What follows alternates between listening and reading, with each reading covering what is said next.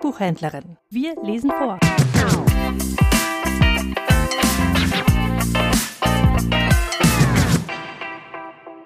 Alan Lightman und immer wieder die Zeit. Einsteins Träume. In dem langen, schmalen Arbeitszimmer in der Speichergasse, dem Raum voller praktischer Ideen, räkelt sich noch immer der junge Patentbeamte auf seinem Stuhl, den Kopf auf der Schreibtischplatte. In den letzten Monaten seit Mitte April hat er viele Träume über die Zeit geträumt. Seine Träume haben sich auf seine Forschung ausgewirkt. Seine Träume haben ihn mitgenommen, haben ihn dermaßen erschöpft, dass er manchmal nicht weiß, ob er wacht oder schläft. Doch mit den Träumen ist es vorbei. Von den vielen möglichen Visionen der Zeit, erträumt in ebenso vielen Nächten, scheint ihm eine zwingend zu sein. Nicht, dass die anderen unmöglich wären. Sie könnten in anderen Welten gelten. Der junge Mann auf seinem Stuhl richtet sich auf, denn gleich muss die Maschinenschreiberin erscheinen, und leise summt er eine Passage aus Beethovens Mondscheinsonate.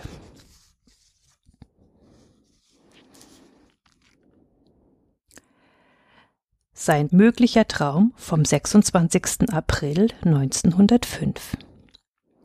In dieser Welt fällt sofort auf, dass etwas nicht stimmt. In den Tälern und auf den Ebenen sieht man keine Häuser. Alle wohnen in den Bergen. Irgendwann in der Vergangenheit haben Wissenschaftler entdeckt, dass die Zeit langsamer fließt, je weiter man vom Erdmittelpunkt entfernt ist. Die Wirkung ist minimal, aber mit hochempfindlichen Instrumenten ist sie messbar. Als das Phänomen bekannt wurde, zogen einige Leute, darum besorgt jung zu bleiben, in die Berge. Inzwischen werden Häuser nur noch auf dem Dom, dem Matterhorn, dem Monte Rosa oder an sonstigen hochgelegenen Stellen errichtet. Anderswo ist Wohnraum nicht mehr an den Mann zu bringen. Viele begnügen sich nicht einmal damit, ihre Wohnung auf einem Berg anzusiedeln. Um die größtmögliche Wirkung zu erzielen, haben sie ihre Häuser auf Pfählen errichtet. In der ganzen Welt sind die Berggipfel mit Häusern besetzt, die aus der Ferne wie ein Schwarm fetter Vögel wirken. Vögel, die sich auf langen, dünnen Beinen niedergelassen haben. In den Häusern, die auf den längsten Pfählen stehen, wohnen die, die den größten Wert darauf legen, möglichst lange zu leben. Es gibt Häuser, deren hölzerne Pfähle bis zu 800 Meter aufragen. Höhe ist zu einem Statussymbol geworden.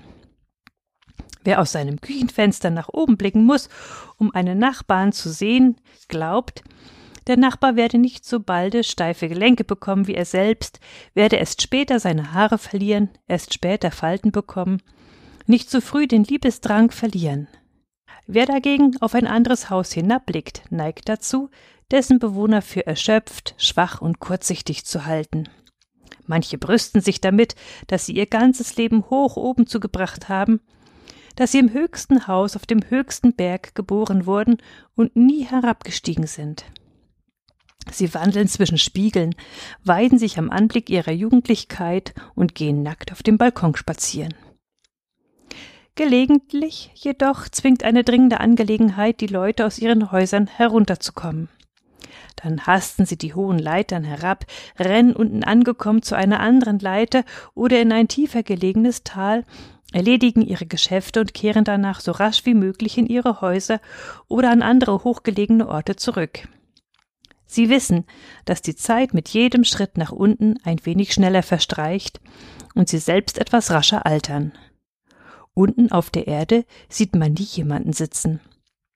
Die Menschen sind mit ihren Aktentaschen oder ihren Einkaufstüten dort nur rennend anzutreffen. In jeder Stadt gibt es eine kleine Schar von Bewohnern, die sich nicht mehr darum kümmern, ob sie ein paar Sekunden schneller altern als ihre Nachbarn. Diese verwegenen Seelen begeben sich für ganze Tage in die untere Welt, schlendern unter den Bäumen umher, die in den Tälern wachsen, schwimmen gemächlich in den Seen, die in wärmeren Regionen liegen, und wälzen sich auf den ebenen Boden. Sie schauen kaum auf ihre Armbanduhren und können einem nicht sagen, ob es Montag oder Donnerstag ist. Wenn die anderen an ihnen vorüberhasten und spöttische Bemerkung machen, lächeln sie nur. Im Laufe der Zeit haben die Menschen vergessen, warum höher als besser gilt. Dennoch leben sie nach wie vor auf den Bergen.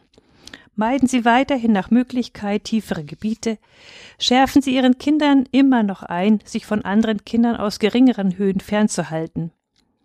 Sie ertragen die Kälte der Berge aus Gewohnheit und genießen deren Unannehmlichkeiten als Teil ihrer guten Erziehung. Sie haben sich sogar eingeredet, die dünne Luft sei gut für ihren Körper. Dieser Logik folgend haben sie sich auf eine magere Diät eingestellt und wollen nur die kärglichsten Nahrung zu sich nehmen. Schließlich sind die meisten so dünn geworden wie die Luft, knochig und vorzeitig alt.